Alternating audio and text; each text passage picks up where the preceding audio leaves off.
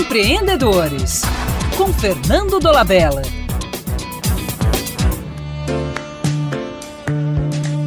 O produto é uma criação do empreendedor, enquanto a empresa é uma invenção do Estado. Quando alguém cria uma empresa, está seguindo as leis relativas às atividades comerciais e produtivas.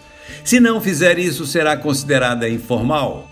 No livre mercado, a concorrência estimula os empreendedores a buscar a inovação, cuja intensidade e amplitude influenciem o grau de dinamismo da economia.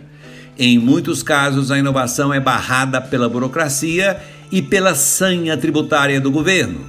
Submetida aos regulamentos oficiais, a empresa não é desenhada para atender às necessidades do empreendedor ou do consumidor, mas para servir, em primeiro lugar, aos interesses arrecadatórios do Estado.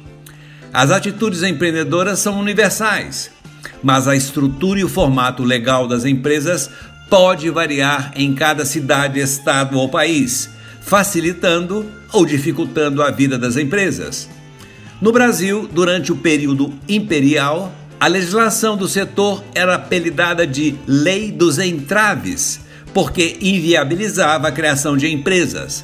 Neste século, a tributação desmedida, o elevado custo operacional, a burocracia arcaica que favorece a corrupção e alimenta a relação espúria entre grandes empresas e o Estado se unem para constituir um ambiente extremamente hostil à atividade empreendedora. Enquanto as grandes empresas são privilegiadas, os empreendedores da base da pirâmide, apesar de criativos e competentes, não conseguem atender às exigências tributárias e acabam na informalidade.